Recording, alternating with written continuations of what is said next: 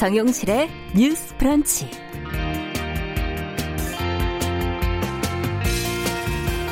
안녕하십니까, 정용실입니다. 육이오 전쟁 이후 칠십 년이라는 긴 세월이 흘렀습니다. 대한민국 역사박물관이 보통 사람의 시선으로 이 전쟁의 참상을 보여주는 전시를 시작을 했네요. 아, 물론 코로나십구 때문에 지금은 휴관을 했고 온라인 전시로 이제 곧 대체된다고 하는데요. 자, 이 전시에서 눈길이 가는 것 중에 하나가 납북자 하격홍 씨의 아내의 일기입니다. 아내 성갑순 씨는 남편이 납북된 뒤로 매일 일기를 쓰면서 그리움을 달랬다고 하는데요. 이 딸의 입학식 날에 쓴 일기 한 대목이 언론에 소개가 된 적이 있습니다. 영화의 여학교 입학식 날 아홉 시까지 등교에 혼자 입학식을 치르고 마음이 상해서 왔다.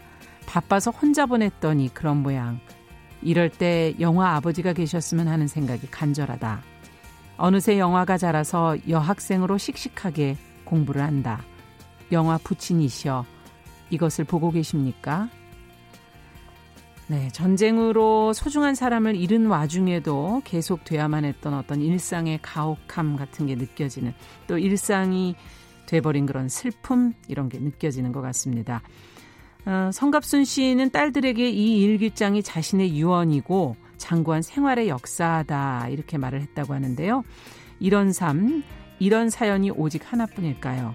수많은 이산 가족들이 상처를 삶에 녹인 채 살아왔고 그 슬픔을 유산으로 받은 후손들이 있다는 사실, 오늘 하루만큼은 좀 이것을 기억했으면 좋겠습니다.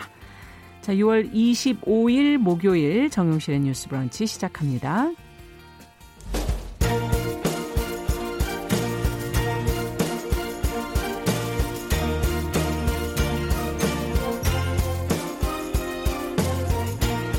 여성의 감수성으로 세상을 봅니다. 케이비에스 일라디오 정용실의 뉴스 브런치. 여러분의 의견을 기다립니다.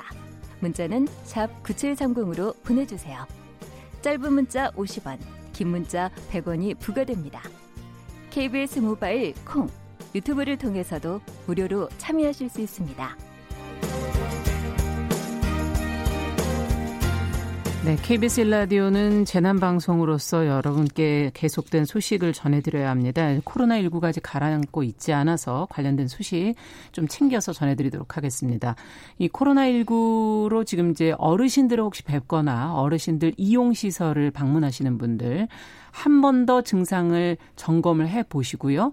조금이라도 이상이 있다면 방문을 안 해주시는 게 도와주시는 거겠죠. 방역수칙을 그리고 꼭 좀 지켜주시기를 부탁드립니다. 이 코로나십구는 어르신들에게 아주 치명적인 그런 병이기 때문에 모두가 좀 신경을 써주셨으면 좋겠습니다. 자, 중앙재난안전대책본부에서 알려드리는 소식 전해드립니다. 자, 그러면 이제 뉴스픽으로 정용실의 뉴스 브런치 시작을 해보죠. 두 분 오늘도 자리해 주셨습니다. 더 공감 여성정치연구소 송문희 박사님, 안녕하세요. 네, 안녕하세요. 전혜영 시사평론가, 안녕하십니까? 네, 안녕하세요. 자, 앞서도 오늘이 이제 유월 이십오일이기 때문에 육이오 전쟁과 관련된 소식 아무래도 첫 소식으로 좀 살펴봐야 될 텐데, 국군 전사자 유해 백사십칠구가 칠십 년이라는 세월 끝에 조국으로 돌아왔다는 소식이 지금 보도가 많이 되고 있네요. 송 박사님, 관련 내용 좀 정리해 주시죠. 네, 오늘 육이오 칠십 주년 되는 날입니다. 네. 어, 육이오 전쟁 때 돌아가신 국군 유해 백사십칠구가 칠십 년 만에, 네, 아주 오랜 시간을 거쳐서 멀고 먼 길을 돌아서 국내로 음. 왔습니다. 에, 북한에서 발굴이 음. 됐는데, 네, 미국 하와이로 옮겨졌다가 보니까 아, 국군이구나, 이렇게 판명이 아. 돼서 이번에 이제 우리가 다시 인수를 받은 겁니다. 네. 그 인수 과정을 보면은 어, 처음에 이제 어, 영상을 보니까 성조기로 덮여 있다가 그 다음에 유행기가 다시 들어갔다가 음. 마지막에 인계를 받으면서 태극기로 그걸 덮는 걸 보고 굉장히 울컥했던 그런 기억이 나는데요. 지금 이 봉환된 유해가 백사십칠 구라고 하지만은 신원이 확인된 국구는 일곱 구에 달합니다. 아, 그러니까 이게 지금 디엔에이 대부분이. 판별이 거의 안 된 것이죠. 예. 이번에 보면은 그래서 국방부에서 전사자 명부를 통해 가지고 유해 신원을 확인할 예정인데 네. 그 당시에 그 발굴 지역이 평안남도 개천, 평안북도 운산, 우리 음. 많이 듣던 함경남도 장진호 일대에서 아. 예, 구십 년부터 구십사 년까지 발굴되었던 유해 이백팔 개 상자와 그리고 북미 일 차 정상회담 후에 이천십팔 년에 미국으로 보내졌던 음. 유해 오십오 개 상자 중에서 판별된 백사십칠 군데요. 이 중에서 지금 감식이 안 된 부분은 국방부가 열심히 찾아가지고 이제 좀 신원을 확인할 이런 거 있습니다. 네. 자, 유해 봉환이라는 게 또 어떤 의미가 있는 것인지 오늘 좀 의미를 살펴보죠. 예, 사실 국군 유해를 이렇게 찾아내고 예를 갖추고 합당하게 음. 기리는 것이 굉장히 중요한 것이고 음. 사실은 우리가 이렇게 일상을 누릴 수 있는 가능했던 것도 이런 분들이 그렇죠. 있었기 때문이죠. 그래서 어떻게 보면 국가가 할 수 있는 최소한 마지막 정말 중요한 보답이다 이렇게 생각이 들고요. 네.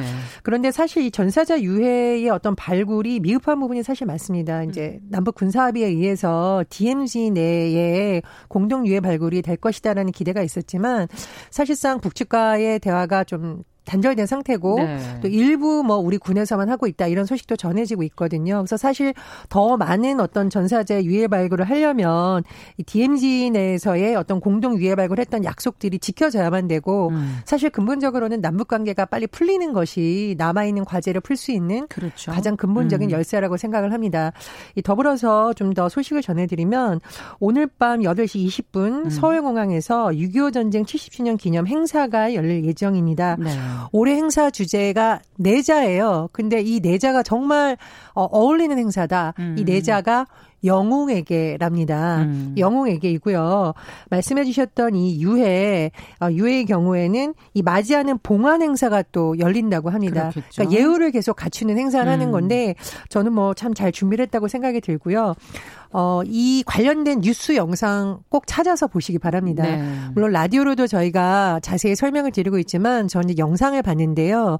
이 유해를 옮길 때 어떤 뭐 소위 말하는 화물칸 이런 데 절대 싣지 않고 보면 음. 한광구 태극기로 다 싸서 승객이 앉는 좌석에 이렇게 정중히 모시는 모습이 저는 굉장히 인상에 남았습니다. 그런 것 하나하나가 사실은 지금 국방의 의무를 다하고 있는 우리 자녀들을 둔 부모님들이 봐서도 가슴이 울컥할 것 같고요. 그렇죠. 또 전쟁 중에 상처를 입으셨던 많은 분들에게도 참 상징하는 바가 크다고 생각을 합니다. 음. 그런 점에서 꼭 영상을 한번 보시는 것도 굉장히 좋겠다는 음. 생각이 들고요. 어, 뭐 에피소드라고 할까요? 숨겨진 소식을 하나 더 전해드리겠습니다. 드리냐면 네. 지금 이제 시그너스를 타고 그 유해가 옮겨지게 되는데 이제 우리 한국 방공식별구역에 진입한 뒤부터는 우리나라 공군 전투기 여섯 대가 다시 엄호 비행을 하면서 아. 이렇게 들어옵니다. 그런데 이 엄호 비행을 했던 전투기의 조종사 중에 한 명이 강병준 대위인데요. 네네. 강병준 대위는 육이오 전쟁에 참전했던 조종사 고 강호륜 예비역 준장의 손자라고 합니다. 아. 그래서 사실은 이렇게 돌아보면 우리가 지금 살고 있는 이 환경은 우리의 많은 아버지, 어머니, 특히 많은 국군 장병들의 피와 그렇죠. 땀으로 누려진 것이다라는 걸 참 많이 생각하게 음. 됩니다. 그래서 저는 산 교육이라는 거 책으로도 할 수 있지만 이런 날에 맞아서 뉴스도 한번 자녀분들하고 음. 찾아보시고 요즘은 유튜브나 이제 케이비에스 홈페이지 들어가시면 뉴스를 많이 보실 수 있습니다. 그럼요. 보시면서 한번 대화해 보시는 것도 음. 굉장히 좋은 교육이 될 거라고 생각합니다. 음. 사실 우리 대한민국 한국이 지금까지 오는 이 과정에서 칠십 년밖에 안 됐는데 벌써 어떻게 보면 동족상잔의 그런 비극이라고 얘기하는 육이오 전쟁이 잊혀진 전쟁이 되어가고 있다. 이런 얘기를 좀 하시는데요. 사실은 호국 영령들에게 우리가 빚지고 있다. 그리고 그들에 대한 최소한의 예우가 무엇이냐. 미수습 어떤 시신을 찾고 그렇죠. 또 남겨진 유족에게 뭔가 대우가 부족한 게 없었는가 찾아보는 음. 것. 이것은 바로 국가에 충성한 군인들에 대한 국가의 최소한의 책무가 아닐까 이런 생각이 드는데요. 네. 오늘 그 성남 서울공항에서 이제 음. 귀환식을 할 때 제가 눈여겨봤던 거는 일이이육공구 십이만 이천육백구 이 숫자가 무엇이냐. 아직 돌아오지 못한 십이만 이천육백구 명의 전사자를 아. 우리가 잊지 말자라는 약속을 담은 태극기 배지를 참석자들이 다 단다고 합니다. 네. 그래서 우리가 이 배지를 달 수는 없지만은 국민들이 함께 추모하는 것이 참 좋겠다 이런 생각이 들고, 뭐 저는 부모님들 부모님께 육이오 전쟁의 그 어린 시절 겪었던 음. 육이오 이야기를 많이 들었는데요. 제가 오늘 이 주제를 하면서 제 지인 이야기가 생각나서 하나 음. 말씀드리고 싶, 싶습니다. 음. 그러니까 이분 아버님이 사시던 마을에 한 마을에 장정 열두 명이 징집을 당해서 군인으로 갔는데 네. 전쟁이 끝나고 나서 열 분은 전사하셨고 음. 한 분은 다리가 절단되는 중상을 입고 상위 용사가 되셨는데 네. 이분의 아버님만 이제 온전한 몸으로 돌아오신 거예요. 음. 그런데 이 선친께서 말씀하시기를 내가 죽을 고비를 열 번은 넘겼다 이런 얘기하시는데 돌아오셔서 어떤 일을 하셨냐면은 이분이 박격포 사수로 하셨다 그래요. 네. 그러면서 자신이 쓴 그 쏜 포탄에 맞은 인민군들 있지 않습니까? 음. 그분들의 넋을 기리는 제사도 지내셨고 음. 또 한 마을에서 같이 참전했다가 돌아오지 못한 친구 동료들 이분들 제사를 매년 같이 지냈다 그래요. 음. 그리고 그 유가족도 늘 돌아보고 이랬다 그래서 항상 평생 하시는 말씀이 지금은 돌아가셨지만 전쟁의 참혹함 음. 그리고 어떤 인간의 악마성 음. 그리고 생존에 남아있는 사람의 어떤 처절한 트라우마 이런 음. 걸 늘 얘기하셨다 그래요. 그래서 오늘 칠십 주년이니까 말씀을 또 드리지만 평화는 저절로 오지 않는다. 그렇지. 다시 한번 생각해야 될 시점이라 봅니다. 네. 예. 한마디만 음. 더 전해드리면 음. 문재인 대통령이 지난해 육이오를 앞두고 이렇게 강조를 했습니다. 그러니까 두 번 다시 전쟁 걱정 없는 평화로운 한반도를 만드는 것이 국내의 참전용사의 희생과 헌신에 보답하는 진정한 길이다라고 음. 강조를 하셨는데요. 어, 저는 정말 이 항구적 평화라는 것이 막연한 것이 아니라 어떻게 보면 정말 우리가 정말 추구해야 될 가치라는 생각이 다시 한번 들었고요. 음. 그리고 지금 남북관계가 이제 왔다 갔다 하면서 가장 마음이 애타는 분들이 누굴까? 이산가족이실 겁니다. 그럼요. 그래서 음. 어, 남북관계가 또 빨리 좀 잘 풀려서 어, 이산가족 상봉 문제라든가 또 아직 유가족들이 살아있는 부분에 대한 유해 발굴이라도 네. 좀 돼서 더 시간이 가기 전에 이분들의 눈물을 조금이라도 닦아줬으면 뭐 그런 네. 바람이 들었습니다. 그, 그 플리, 플리처상이라고 조금 인상 깊은 사진에 대해서 수상하는 게 있잖아요. 네. 거기에 어떤 사진이 있었냐면 몇 년 전에 그 미 해병대의 사진이 나왔습니다. 미 네. 해병대 전사자의 부인이 만삭인 부인을 놔두고 전사를 한 거예요. 음. 그랬더니 어떻게 했냐면 국가에서 시신 옆에 그 부인이 잘 수 있도록 자리를 마련해주고 이 부인은 만삭인 몸을 가고 밤새 남편이 좋아하던 음악을 들으면서 하룻밤을 보내면서 음. 남편과 작별하는 이런 사진을 보내서 플리처상 수상을 했는데 제가 말씀드리는 요지는 미군은 어, 타국에 가서 죽은 그, 그 군인들에 대한 예우가 굉장합니다. 그래서 음. 레프트 비하인드라고 하거든요. 절대로 타국에 혼자 남겨두지 않겠다. 유해라도 음. 꼭 찾아오겠다.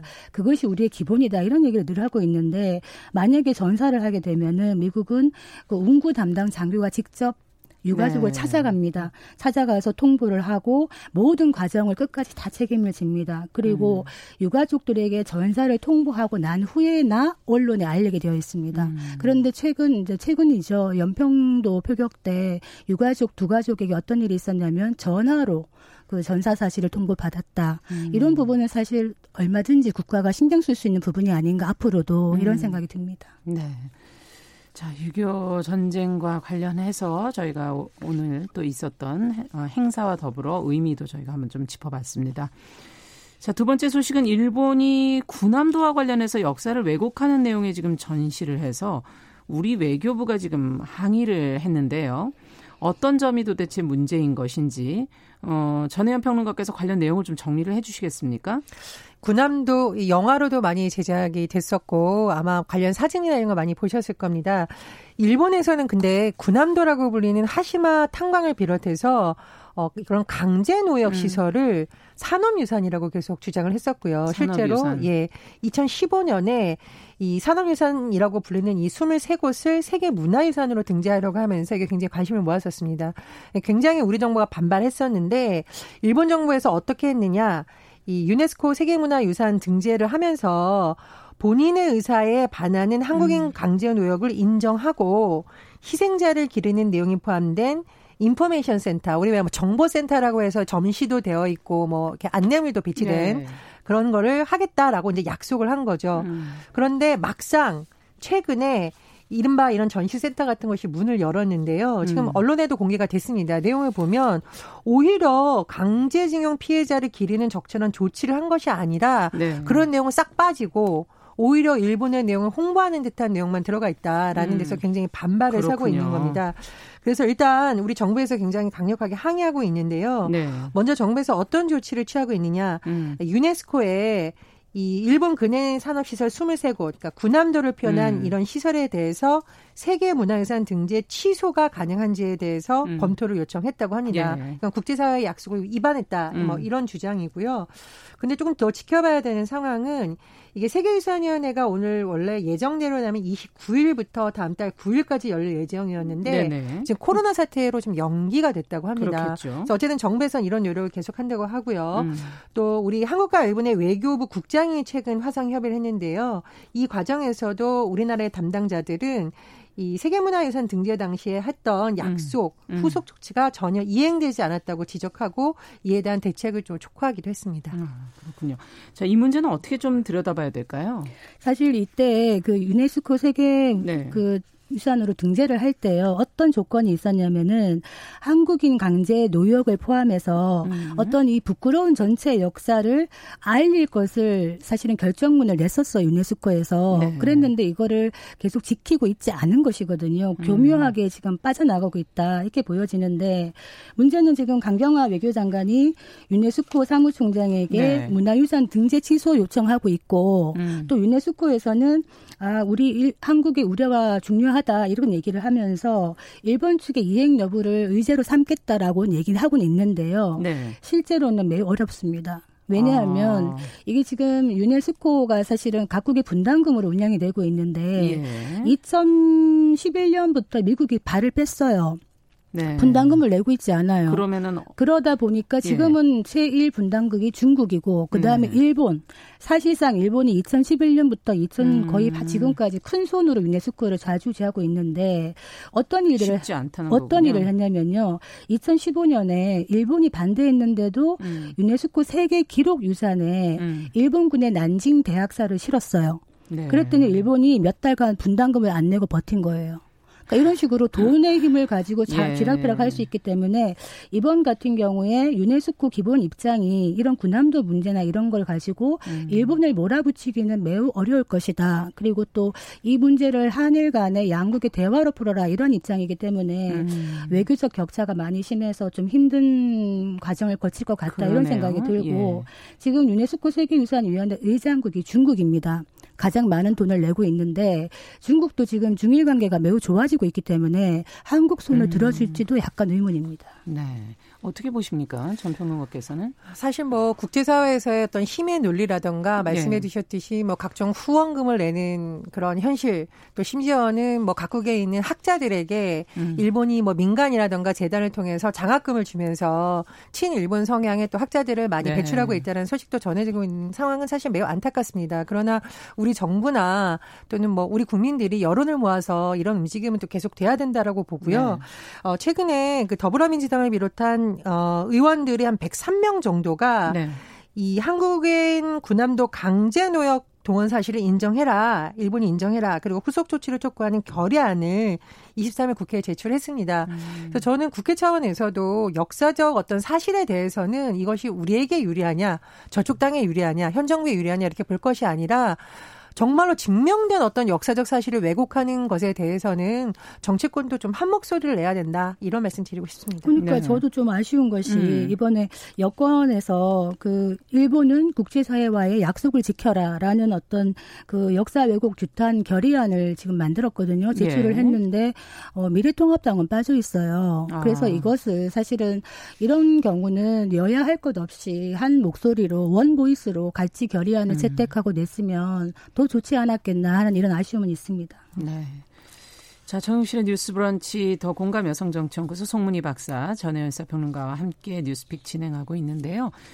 자, 이번에는 어, 녹색 어머니회 모르시는 분들 없으실 텐데 어, 학생들 안전, 뭐 또 학습을 위해서 양육자들이 이제 참여하는 제도의 하나 아니겠습니까? 이 명칭이 지금 성차별적이다 이런 지적이 지금 나오고 있어서 저희도 한번 생각해보는 시간을 좀 가져보면 좋을 것 같아요. 전혜연 평론가께서 어떤 내용으로 지금 언급이 되고 있고 보도가 되고 있는지 좀 짚어주시죠. 예, 언어가 생각을 반영하고 관습을 반영하고 문화를 반영한다고 많이 얘기하죠. 네. 그래서 어떤 언어상에 담겨있는 여러 가지 좀 개선해야 될 부분이 있다면 돌아보는 것도 상당히 음. 의미가 있습니다.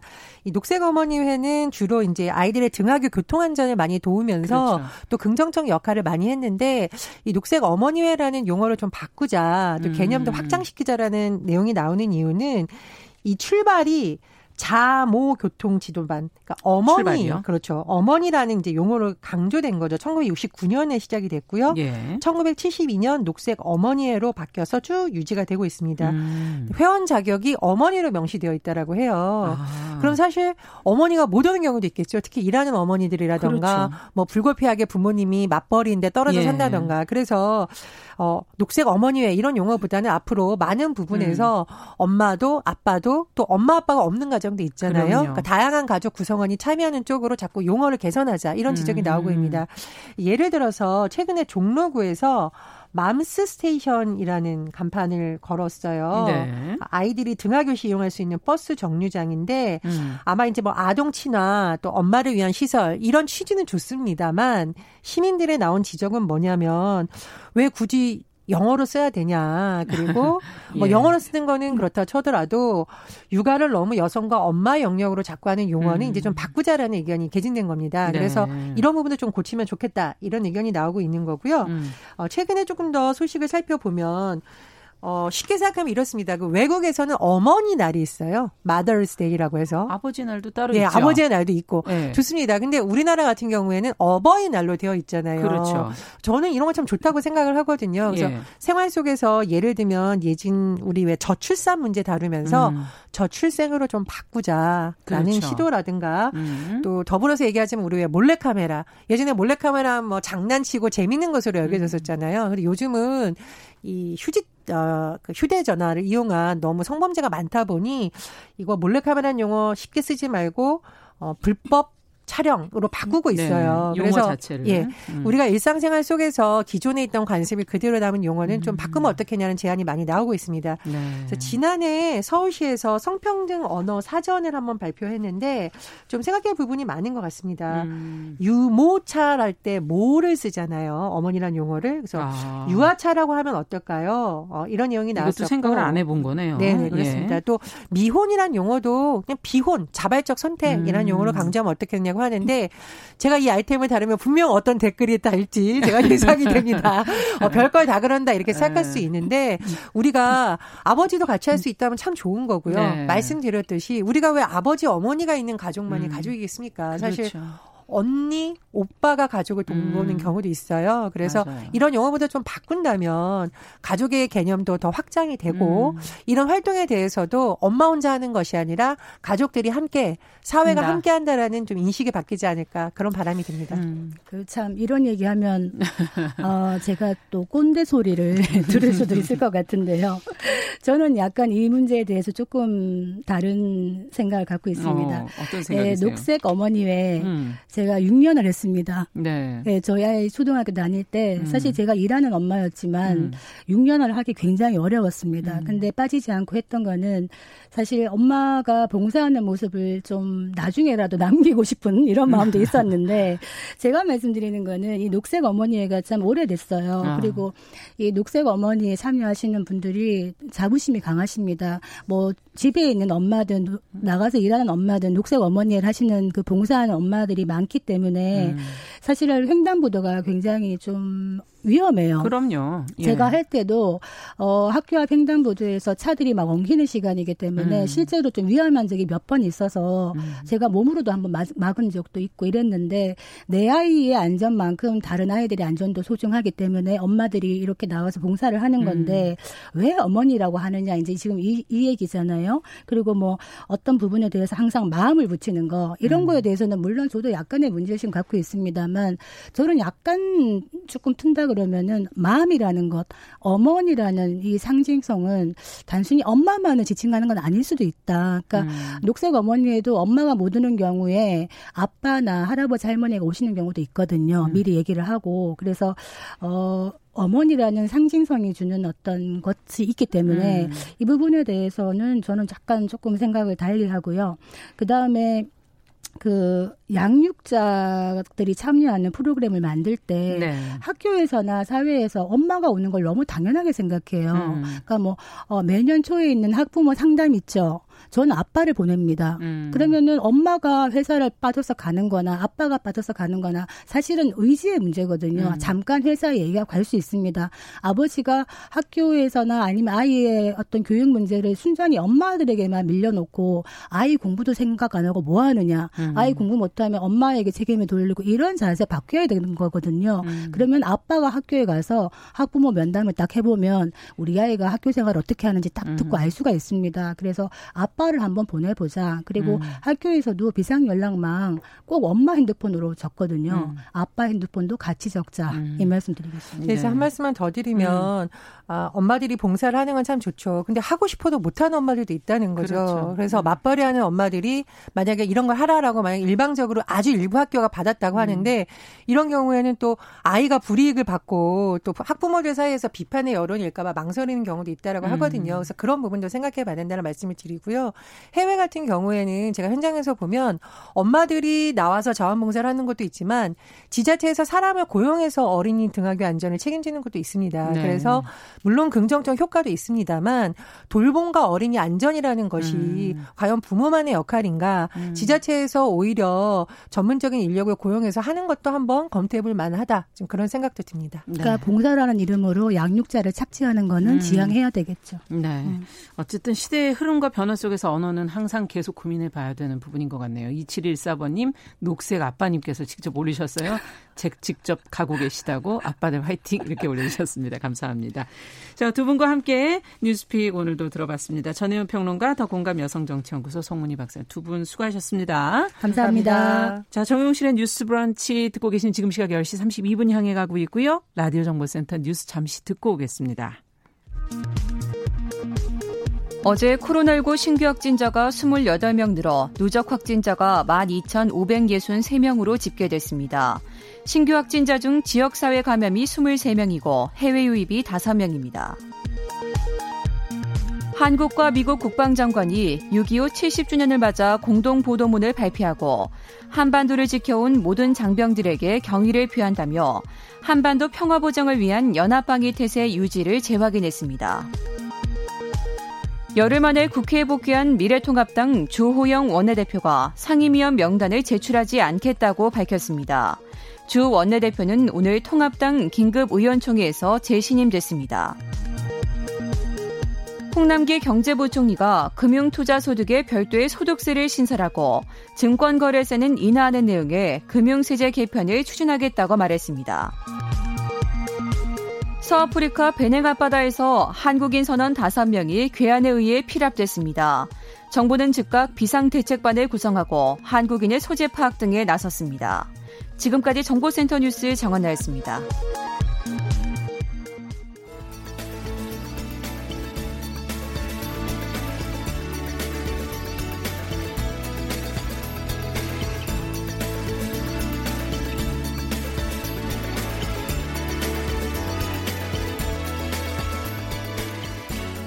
세상을 보는 따뜻한 시선 케이비에스 일라디오 정용실의 뉴스 브런치 매일 아침 열 시 오 분 여러분과 함께합니다.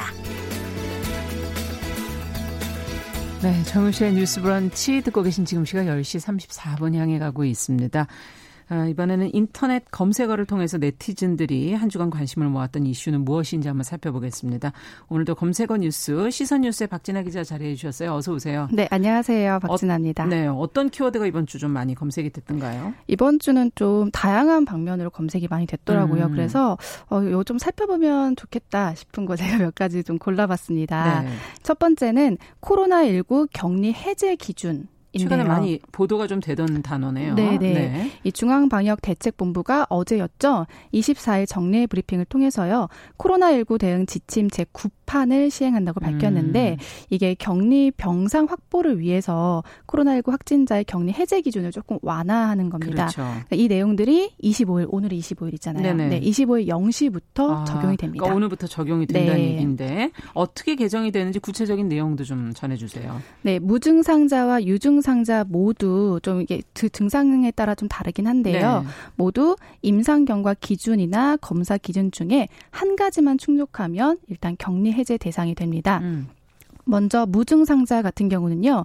임상 경과 기준 확진 후에 십일이 경과를 하고 네. 이 기간 동안 임상 증상이 발생하지 않은 경우는 격리 해제 가능하고요. 음. 또 검사 기준으로 확진 후 칠일이 지나고 이후에 피씨알 검사를 했을 때 이십사시간 이상 간격으로 이회 연속 음성이 나오면 또 이것도 격리 해제가 가능합니다. 유증상자 같은 경우는요. 임상 경과 기준 발병 후에 십일이 경과하고 네. 이 기간에 최소 칠십이시간 그러니까 삼일이죠. 네. 삼일 동안 해열제 복용 없이 발열이 없고 또 임상 증상이 호전되는 추세라면 격리 해제가 가능합니다. 음. 또 검사 기준 발병 후에 칠일이 지난 후에 해열제 복용 없이 발열이 없고 또 임상 증상이 호전되는 추세이면서 피씨알 검사를 했을 때 이십사시간 이상 간격으로 음. 이회 연속 음성이라면 격리 해제가 가능합니다. 네. 자, 이렇게 개정되는 이유는 그럼 뭘까? 이게 과연 안전한가? 뭐 여러 가지 생각이 드는데요. 그렇죠. 네. 많은 아직 논란이 있기는 음. 한데요. 이 정은경 중앙방역대책본부 본부장은 피씨알 검사는 사실 감염력이 없더라도 양성으로 나타날 수 있어서 확진자의 임상 증상이 호전된 후에도 격리가 장기화됐었어요. 그동안. 아. 길게는 백일 넘게까지 그런 경우가 있었는데 예. 이게 병상 수급에 좀 많은 문제가 있다는 거죠. 그렇긴 하죠. 네. 예. 그래서 원활한 병상 수급을 위해서 증상이 호전되면 음. 전담 병원이나 일반 병원으로 옮기거나 그래서 생활치료센터에 입소할 수 있도록 한다 이렇게 전했습니다. 네. 또 방역당국은요. 이 확진자가 병원을 옮기거나 시설에 음. 입소를 할 경우에 해당 지제, 지자체가 격리장소 변경을 명시를 합니다. 그래서 입원 치료 통지서를 재발급하도록 절차를 마련했는데 네. 이때 이제 환자가 그 입원 치료를 거부를 하거나 음. 그럴 경우라면 본인 부담금의 전액을 본인이 부담해야 되는 등 이 책임이 좀 물 수도 있다고 해요. 네. 네, 사실 방역 당국이 지금 거듭해서 가을 전에 대유행이 올 수 있다 계속 경고를 하고 있잖아요. 주의해달라는 뜻이기도 네, 하죠. 네, 맞습니다. 네. 그렇기 때문에 아무래도 지금 상황에서는 방역 당국과 의료진들의 가이드에 좀 잘 따라야 하지 않을까 싶습니다. 그렇습니다. 계속 숫자가 확연히 줄지를 않고 있기 때문에 네. 계속 좀 긴장감을 갖고 계셔야 될 것 같고요. 변화되는 내용들 저희 계속 좀 전해주시면 네. 계속 저희도 전달하도록 하겠습니다. 자, 다음에는 어떤 키워드 있을까요? 네, 다음은 정부 지원 유류세 할인 카드 경차 사랑 카드인데요. 유류세 할인 카드? 네네. 네. 네, 경차가 해당이 됩니다. 예. 이십사일 카드업계에 따르면요. 경차사랑 카드는 전국 모든 주유소나 충전소에서 휘발유, 경유는 리터당 이백오십원, 엘피지는 리터당 백육십 점 팔이원까지 음. 환급해 준다고 해요.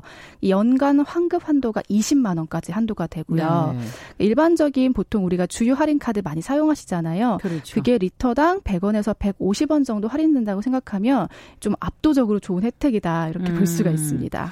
자, 이렇게 환급 혜택이 지금 끌리는데 어떻게 발급을 받고 뭐 절차를 알아야죠? 네, 일단 이 카드가 예. 나라 세금으로 운영을 하는 거예요. 그렇기 음. 때문에 발급 조건이 조금 까다롭긴 하거든요. 일가구 일차량, 일차량 소유야. 소유자여야 하고요. 그러니까 두 대, 뭐 세 대 이렇게 있어서는 안, 안 된다는 거죠. 네, 일단 예. 한 대 차량만 가능하고요. 이때 한 대 차량이 무조건 경차여야 합니다. 경차. 네, 경영 승용차, 경영 승합차만 가능하고 경영 화물차는 또 불가능하다고 아. 해요.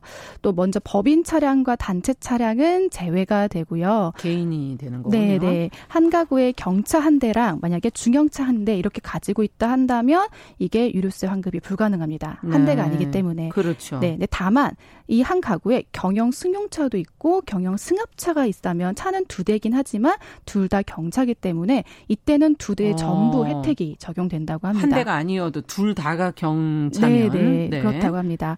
또 중요한 게 카드 신청 명의자와 차량 명의자가 동일해야 되기 때문에 음, 네, 차량 명의자 분께서 직접 카드를 발급받으셔야 됩니다. 네. 사용할 때 혹시 주의할 점 같은 건 없나요? 물론 주의점 있는데요. 음. 이 유류세 환급은 유료 결제대금 일회에 일회에 육만 원, 또 하루에 십이만 원까지 가능하고요. 일회에 사십팔 리터를 초과하면 부정사용으로 간주가 돼서 환급이 제한이 됩니다. 사십팔 리터를 초과하지 않도록 해야 되겠네요. 네. 한 번 넣을 때 그 초과하면 안 되고요. 음. 또 유류세 환급은 카드사 한 곳에서만 받을 수 있기 때문에 만약 내가 카드사를 지금 옮긴다면 이전 카드사의 유류세 환급은 정지가 됩니다. 음. 대표적인 경차사랑 카드로 현대카드 M 경차 전용 카드가 있고요. 또 신한카드 경차사랑 라이프, 경차 스마트 롯데카드 이렇게 세, 세 가지가 경, 대표적인데 음.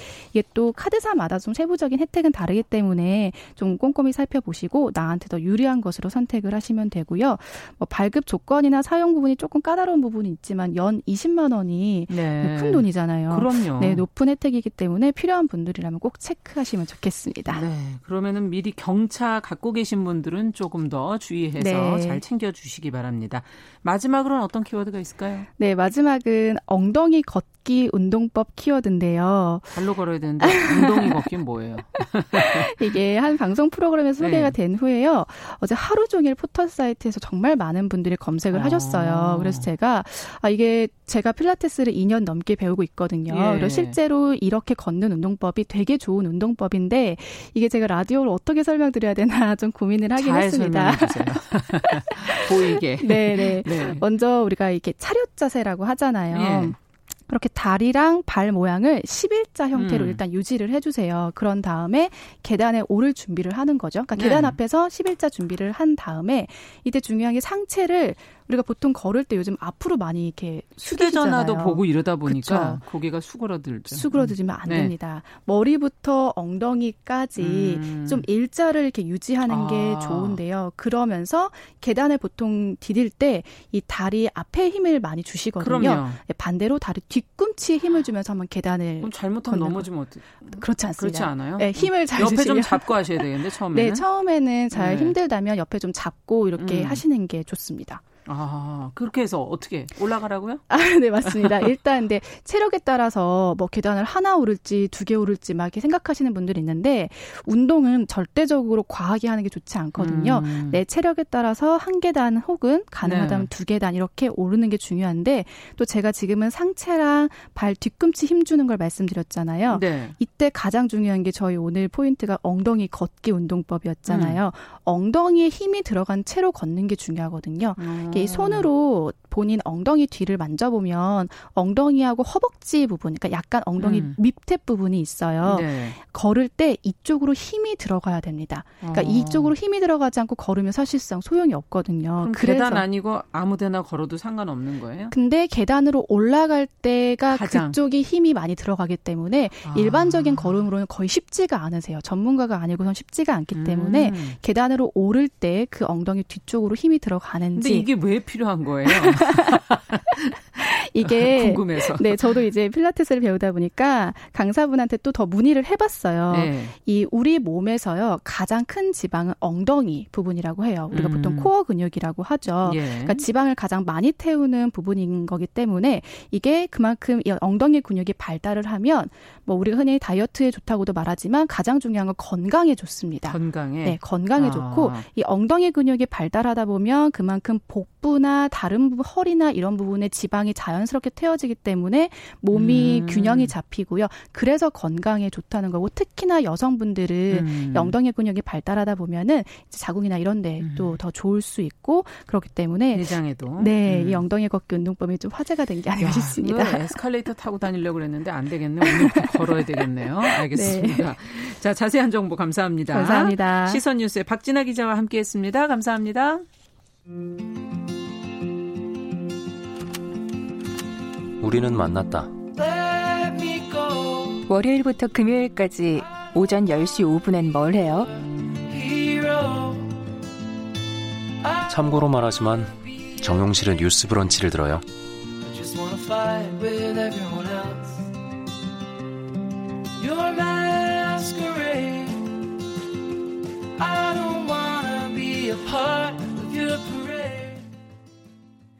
네, 정용실의 뉴스 브런치 듣고 계신 지금 시각 열 시 사십사 분 향해 가고 있고요.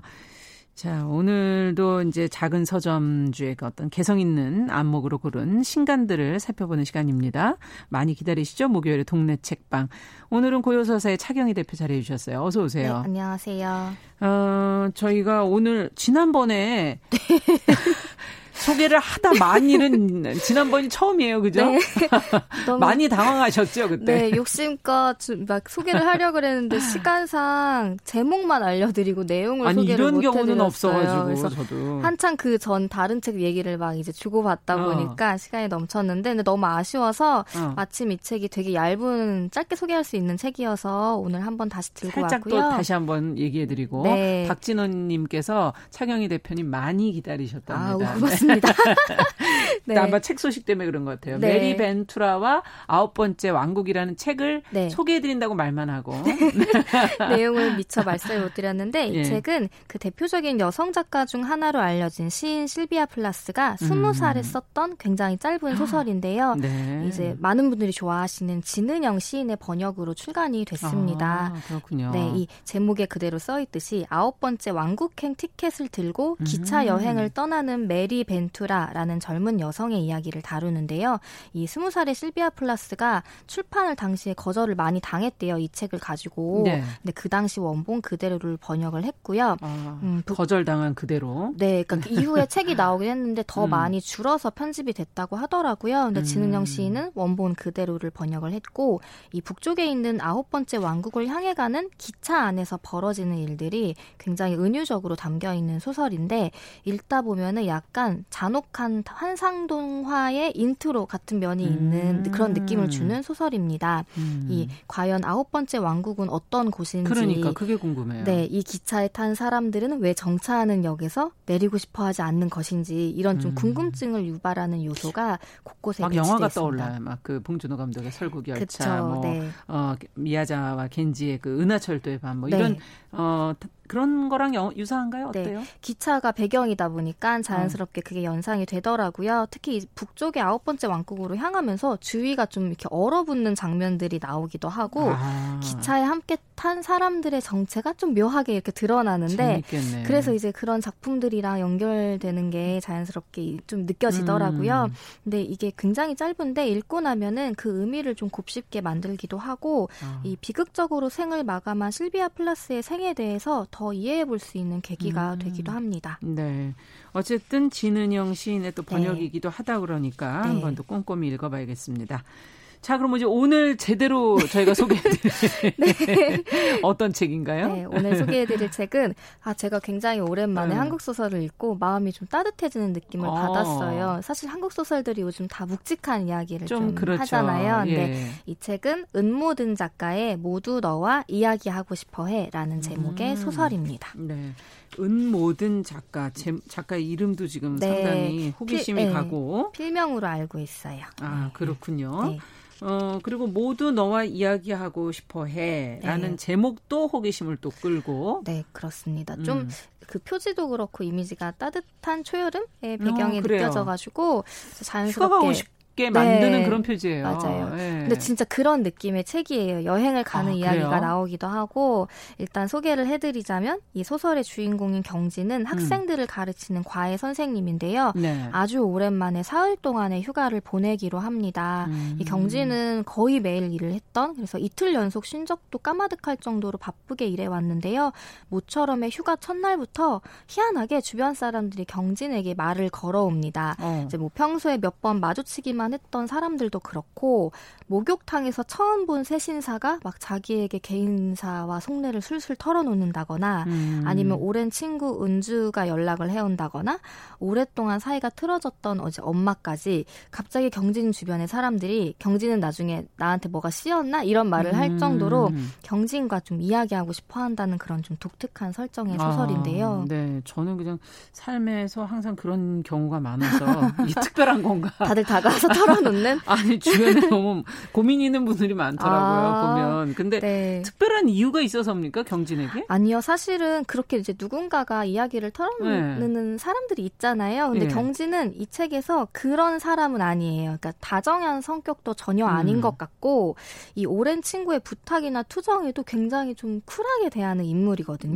맞아요. 그리고 음. 이제 엄마를 살뜰하게 신경 쓰는 자신의 친언니와 달리 이 년 넘게 한 번도 엄마를 찾아가지 않은 음. 좀 냉정한 딸이기도 한데요. 그러면 사실 얘기하고 싶지 않은데. 네, 근데 그래서 음. 그래서 경진 자체도 나한테 뭐가 씌웠나 이런 어. 말을 자꾸 할 정도인데, 이 소설은 세 가지 이야기 축으로 돌아간다고 볼 수 있는데요. 하나는 경진의 휴가 시작과 동시에 가출한 과외 학생 해미에 대한 이야기, 어. 그리고 경진과 엄마와의 갈등이 해결되는 과정, 그리고 나머지 하나는 경진이 휴가를 보내는 동안 이제 듣게 되는 여러 사람들의 사연들, 이렇게 음. 세 가지 이야기 축으로 돌아갑니다. 이야기 구조가 세 가지로 흘러가는 네, 거군요. 크게 그렇게 볼 수 음. 있는데요. 결국에는 이 모든 이야기가 아주 잘 엮여서 경진과 경진이 마주치는 인물들, 그러니까 이 책을 읽는 나 혹은 우리 주변 사람들에 대해 이해하게 되는 작은 계기들을 아. 마련을 해줍니다. 네, 여러 상황에 처한 사람들의 이야기가 여기 이제 다 등장을 하다 보니 네. 읽는 사람 입장에서는 내가 이쪽에도 해당될 네. 수도 있고 뭐 저쪽에도 해당될 네. 수도 있고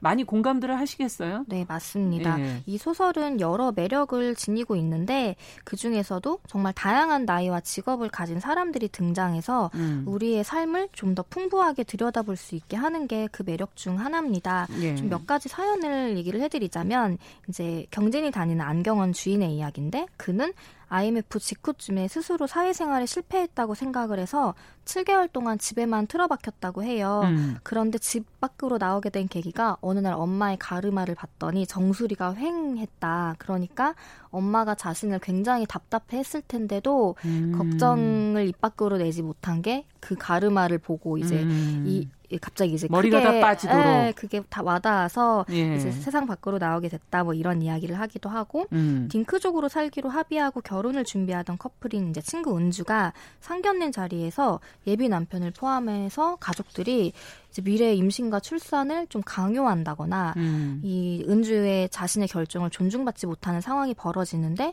그럼으로써 좀 결혼이라는 것 자체에 대해 자, 다시 생각하게 되는 아. 그런 에피소드들이 진짜 등장을 합니다. 네. 이 사실 초반까지는 여러 사람이랑 사연이 막 이렇게 나오니까 이 소설이 혼란스러우시겠어요? 네, 뭘 얘기하려는 거지 싶은데요. 근데 이제 소설의 초반을 벗어나서 경진이 엄마를 만나면서부터는 이 소설의 이 이야기들이 다 뭔가 정리가 되는 느낌도 들고 매력이 음. 좀 증폭되는 느낌을 받게 됩니다. 네, 그러니까 모두가 너와 이야기하고 싶어요. 모두 여기저기 주변 사람들 이야기로 막 돌다가 네. 결국은 자기 얘기로 가네요. 네. 엄마랑의 갈등의 문제. 네, 맞습니다. 예. 이 경진이 몇 년 만에 고향인 전주로 내려가서 엄마 만나는 장면을 읽자 그때부터 저도 아, 이 소설이 뭘 말하려고 하는지가 좀 선명해지더라고요. 제가 사실 이 소설에서 가장 좋아했던 장면이기도 한데요. 음. 연락도 없이 갑자기 찾아 찾아온 딸에게 엄마가 커피 한 잔을 내어주는데, 왜 저희가 보통 생각하면 엄마가 내려주, 이렇게 만들어주는 커피는 믹스커피일 그렇죠. 거라고 생각을 하는데 음. 사실 경진의 엄마도 늘 그 달달한 믹스커피만 달고 살면서 그러면서도 속이 쓰리다고 이제 불평을 해서 딸을 좀 신경 쓰이게 했는데, 오랜만에 엄마 집에 갔더니 엄마가 굉장히 예쁜 빈티지 잔에 음. 직접 원두를 갈아서 내린 드립커피를 내어주는 거예요. 그래서 엄마가 변하셨네. 네, 그렇게 정성스럽게 커피를 내리는 모습 보고 경진도 음. 엄마의 변화를 궁금해하는데 음. 이 년 전에 잠시 함께 지냈을 때까지만 해도 경진에게 엄마가 너는 왜 결혼을 안 하냐, 취업을 음. 안 하냐, 이런 이제 굉장히 압박을 해왔는데 그 변화가 굉장히 의외로 다가오는 거죠. 이야.